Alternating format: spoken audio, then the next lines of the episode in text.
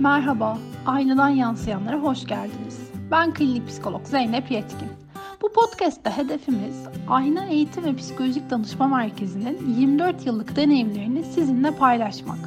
Çocuk, ergen ilişkileri, yetişkinlerin hayat içindeki zorlanmaları, kurumsal hayatın getirdikleri ve belki de götürdükleri, beslenme, duygular ve ilişkilerle ilgili bilgilerimizi ve deneyimlerimizi sizinle paylaşmak istiyoruz. Bu podcast'te sanıyorum en çok benim sesimi duyacaksınız. Çünkü genelde aynada soruları ben sorarım. Keyifle dinlemeniz dileğiyle. Herkese merhaba. Bugün benim için heyecanlı bir gün. Ee, uzun bir aradan sonra podcast için özel bir yayın gerçekleştireceğiz ve e, bugün konuğum demek istiyorum aslında. Merkezimizin e, hem kurucularından hem yöneticisi Funda Hanım benimle. Hoş geldiniz. Merhaba, hoş bulduk. Ee, bu dönemde terapiye gitmek, terapide olmak, e, bir terapistle kurulan ilişki çok gündemde, çok konuşuluyor. Bir sürü yerde de karşımıza çıkıyor. Ve e, bugün sizinle de birazcık bunu konuşalım istiyorum aslında. Hem e, benim en çok duyduğum seanslarda ya da bu işi yapmayan arkadaşlarımdan en çok duyduğum soruları size soracağım. Hı hı. Hem de e, aslında benim de bazen merak ettiğim, e, sizin de yaşayıp yaşamadığınızı öğrenmek istediğim bazı bilgileri de araya sıkıştıracağım. Tamam. Önce aslında başlangıçta basit bir şeyle başlamak istiyorum. Ee, bu işin temeliyle daha doğrusu. Sizce terapi nasıl bir şey? Şimdi e, bir sürü açıklaması var terapinin e, aslında. Ben hep terapiyi bir yolculuk yapma olarak değerlendiriyorum başından itibaren çift taraflı bir yolculuk aslında. Hem terapiye gelen danışanın yolculuğu hem de o terapinin içindeki danışmanın, e, terapistin yolculuğu. Güzel bir iç yolculuk bu. Ee, biz böyle onların eşlik edicisi mi oluyoruz o zaman? Evet, eşlik edicisi oluyoruz. Onlardan ne bir adım önde ne bir adım ya da birkaç adım geride onların yanında beraberce keşfetmek için yola çıkıyoruz aslında.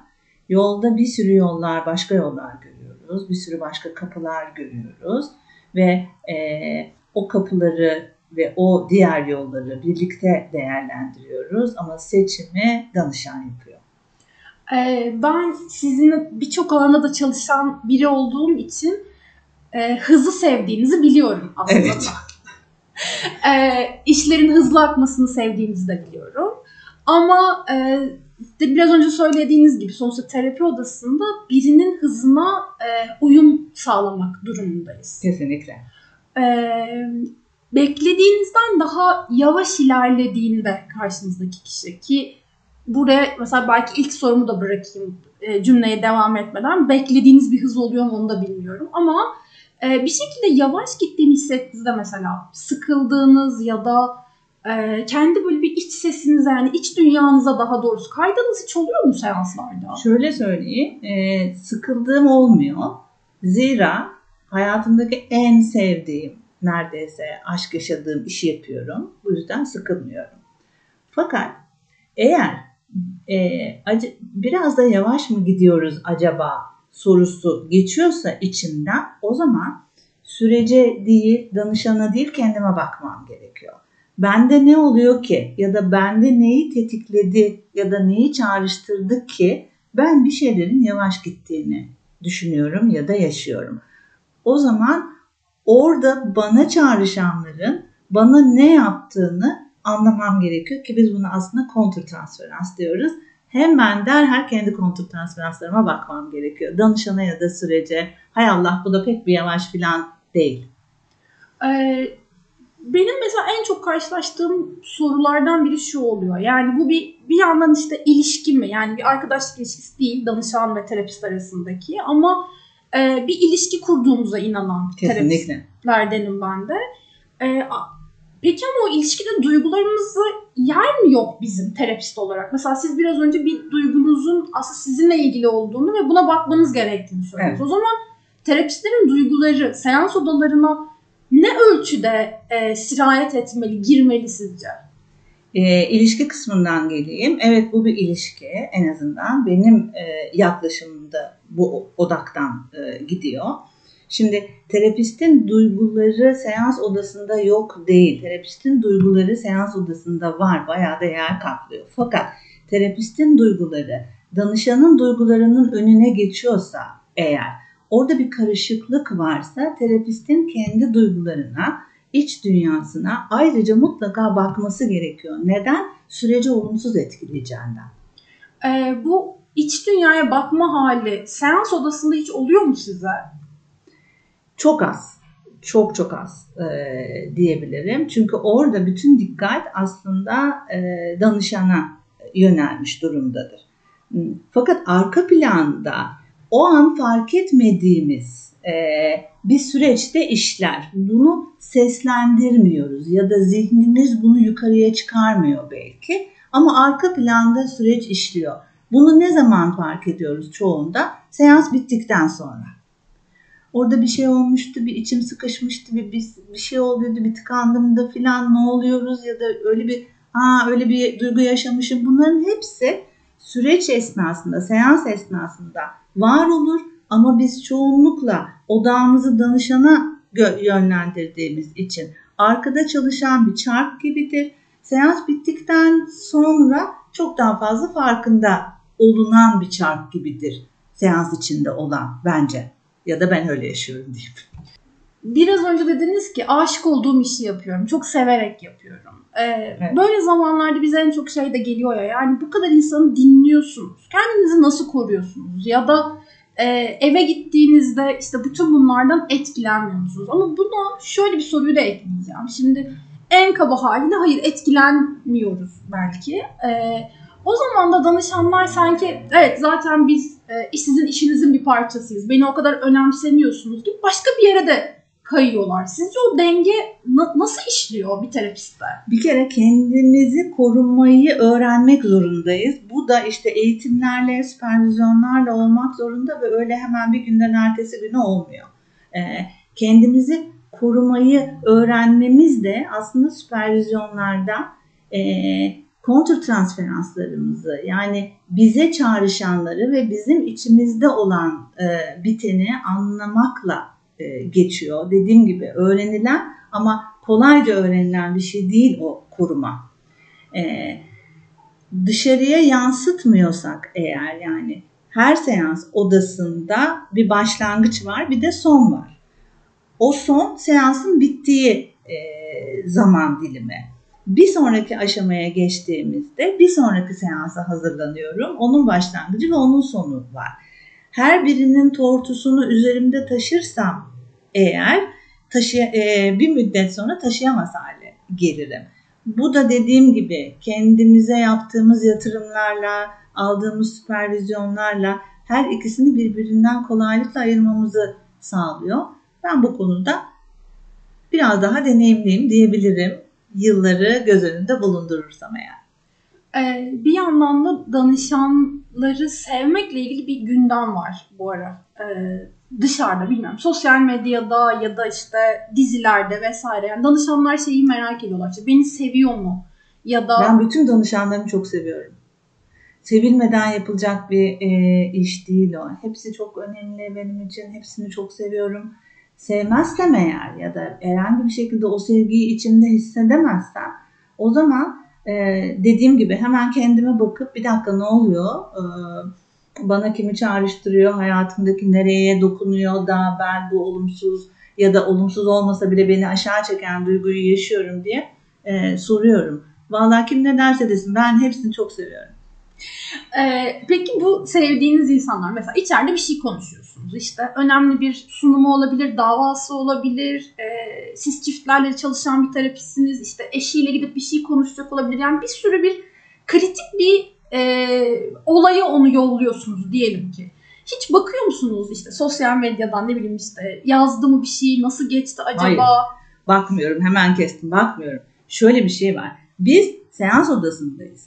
Ee, orada e, her ne kadar üzeri e, sevgiyle e, kurulsa da bu ilişki iletişim odaklı olsa da e, aslında profesyonel bir ilişkinin içerisindeyiz.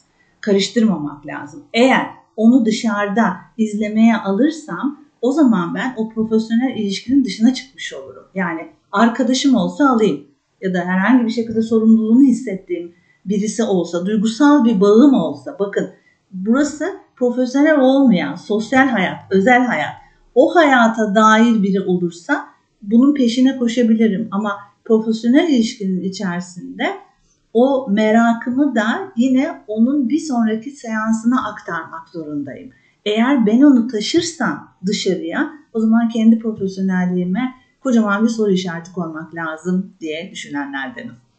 Ee, peki o sizin özel hayatınızı seans odasına taşımaya çalışırsa Valla o her şeyi yapabilir. Yani onun böyle bir şey yok.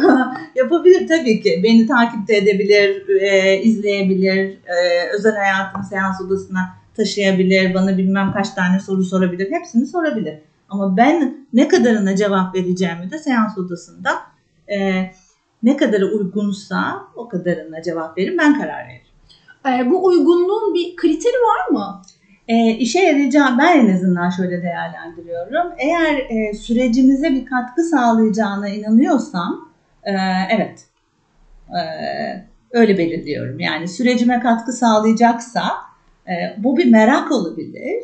E, o merakın altında ona verdiğim cevap kendini değerli hissetmesini kolaylaştıracaksa mesela sadece bir örnek olarak vereyim. O zaman evet e, yanıt veriyorum. Ama sürecimize hiçbir katkısı yok. Sadece e, işte dolanıyoruz etrafta. O zaman o niye bu kadar çok dolanıyoruzu araştırmayı tercih ederim yanıt vermektense. Ee, peki böyle sizi çok şaşırtan bir soru geldiği oldu mu bu zamana kadar? Mesela bazı sorular çok e, daha standarttır. Hani hemen hemen her terapist duymuştur diye tahmin ediyorum. İşte belki yaşımız, işte evli misiniz, çocuğunuz var mı gibi sorular duymayan terapist yoktur gibi geliyor ama sizi böyle daha şaşırtan çok az duydum dediğiniz hani hatırlar mısınız ondan da çok bilmiyorum. ben de şimdi sen sorduğundan beri düşünüyorum. Yok beni öyle çok şaşırtan bir özellikle soru e, çok hatırlamıyorum. Şaşırmamış olabilirim. Sorulara şaşırmamış olabilirim bilmiyorum hatırlayamadım.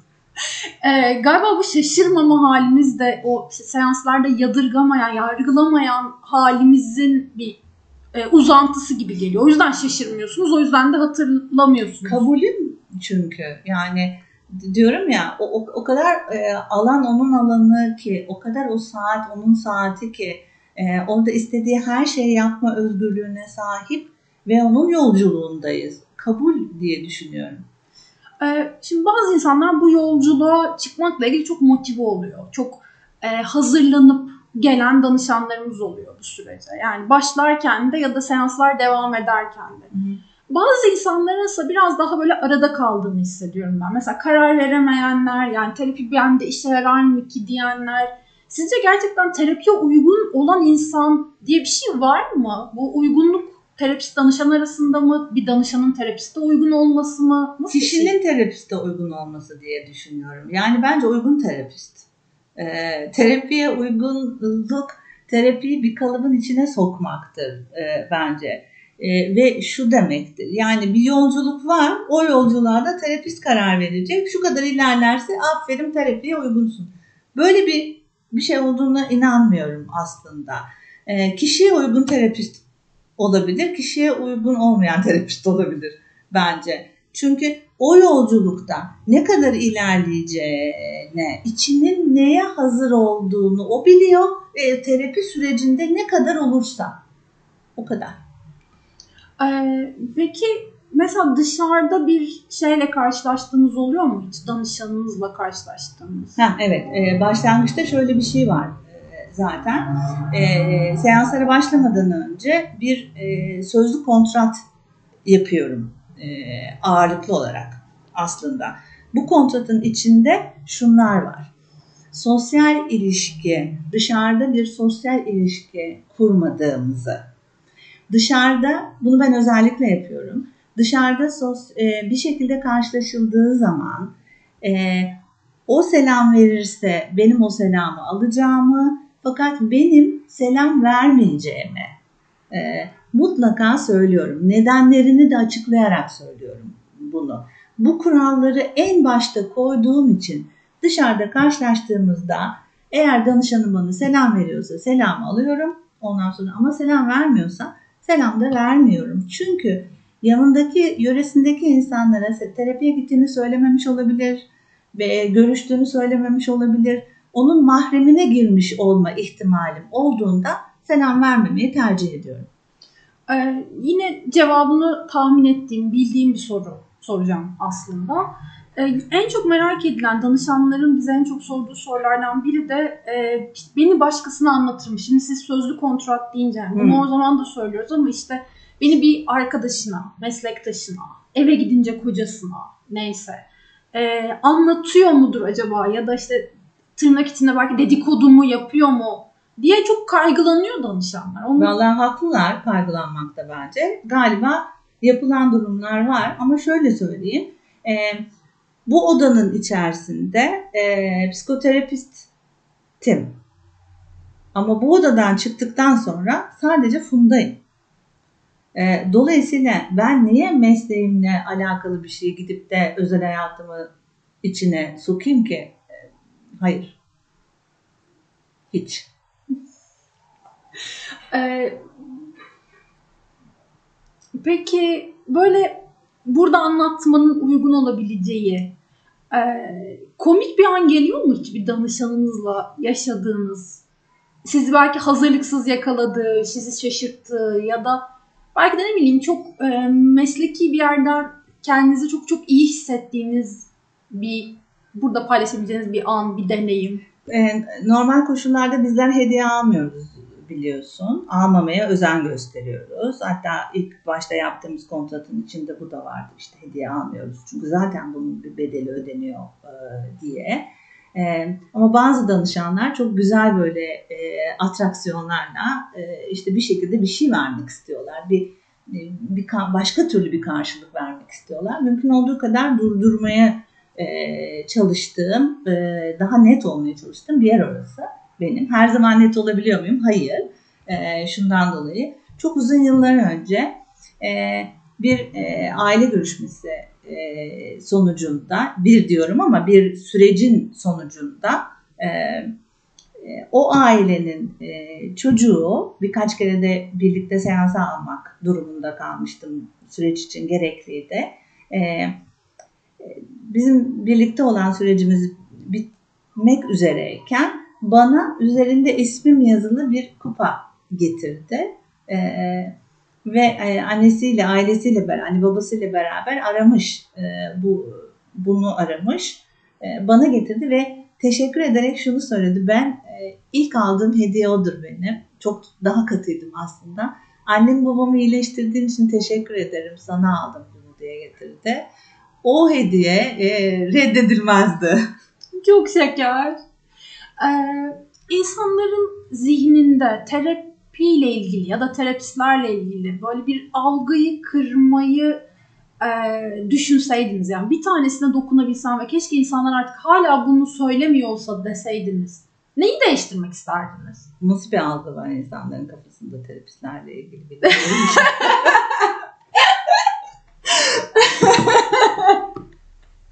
Neyi değiştireyim? Mesela nasıl algıyı değiştireyim? Ee, mesela yine çiftlerle çalıştığınız için hiç oluyor mu bilmiyorum. Atıyorum siz partnerlerden biriyle çalışıyorsunuz. Diğeri işte belki terapiye karşı daha mesafeli, daha katı. İlk seansa geldi ve onu hissediyorsunuz.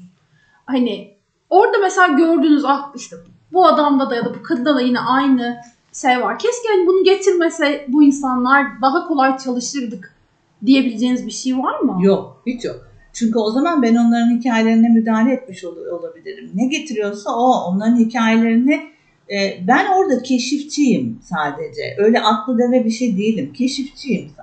Ben onların hikayelerini keşfetmeye çalışıyorum. Kendi bilgilerimi kullanıyorum. Donanımı da kullanmak zorundayım. Ama hiçbir şey bilmeden o keşfi yapmaya çalışıyorum. Yani keşke böyle olsaydı diyemem. O zaman onların hikayesine müdahale etmiş ya da bir yerini değiştirmiş olurdum. Onların hikayesini keşfediyoruz birlikte. Ondan sonra onlar nereye ulaşmak istiyorlar? Bu hikayeyi nereye götürmek istiyorlar? Karar veriyorlar. Ee, bazen o kararı beni de dahil ediyorlar. Ve birlikte o e, ulaşmak istedikleri yere doğru gitmeye çalışıyoruz. Diyorum ya ben e, keşifçiyim, ben eşlikçiyim. E, o kadar. E, terapistlere peki kızdığınız ya da onların zihninde olan terapiyle ilgili algılarında ya da danışanlarla ilgili genel yargılarında sizi bazen görünce kızdır, kızdıran şeyler oluyor mu cümleler? Ya da... Yani insanları e, ya da hikayeleri belli kalıpların içine sokarak ya da belli e, o kalıplardan yola çıkıp çözüm önerileri üreterek gidilmesi çok hoşuma gitmiyor e, açıkçası. Ya da bir şey e, nasıl söyleyeyim belli tanıların içine sokmak, belli çerçevenin e, içine sokmak ve de etiketlemek e, aslında bana çok çok iyi gelmiyor. E, çünkü o etiketi yapıştırdığımız zaman ne kadar e, gelişme ve düzelme e, olursa olsun o etiket bir yerde yapışık kalıyor. Böyle yapıldığında çok hoşlanmıyorum. Ee, sizce terapiyle ilgili işte ben böyle aklımdakileri, sık duyduğum soruları size sordum. Hı hı. Böyle bir şeyin içinde, yayının içinde mutlaka konuşulması gerekirdi. Ya sen buraya girmedin ama keşke girseydin diyeceğiniz bir şey geliyor mu aklınıza? Aslında biraz biraz söyledin ee, ama e, biz terapistlerin aslında bütün insanların ama özellikle biz terapistlerin e, öğrenmesi e, ve üstünde durması gereken bir şey var ki aslında biz öncelikle kendimizi iyileştiriyoruz bu sürecin içerisinde. E, o yüzden e, kendi çağrışımlarımıza, kendi içimizde olanlara e, daha sonrasında süpervizyon olarak bakmak zorundayız e, aslında. Teknik açıdan da bakmak zorundayız ama kendi iç yolculuğumuza bakmak zorundayız. Biz kendimizi iyileştirirken e, bize gelenler de bizimle beraber ilerliyorlar. Bir de sayfanın o tarafı varmış gibi geliyor bana. Sahnenin bir de arka tarafı. O arka tarafında da aslında terapist kendi kendine e, merhem oluyor bir yerde. Ya, kendi kendine merhem oluyor. Çok güzelmiş. Teşekkür ederim. Ee, benim için şey heyecanlı bir yayındı. Bilmiyorum ne kadar yansıdı ama e, siz dinlemek hem çok keyifli hem öğretici. Böyle biraz önce o söylediğiniz kendi iç şeyime dalmayayım, iç dünyama dalmadan burada kalabilmek için çabaladığım da bir e, sohbet oldu. E, yakında tekrar kapınızı çalacağım. Güzel. Ben teşekkür ederim. Görüşürüz o zaman.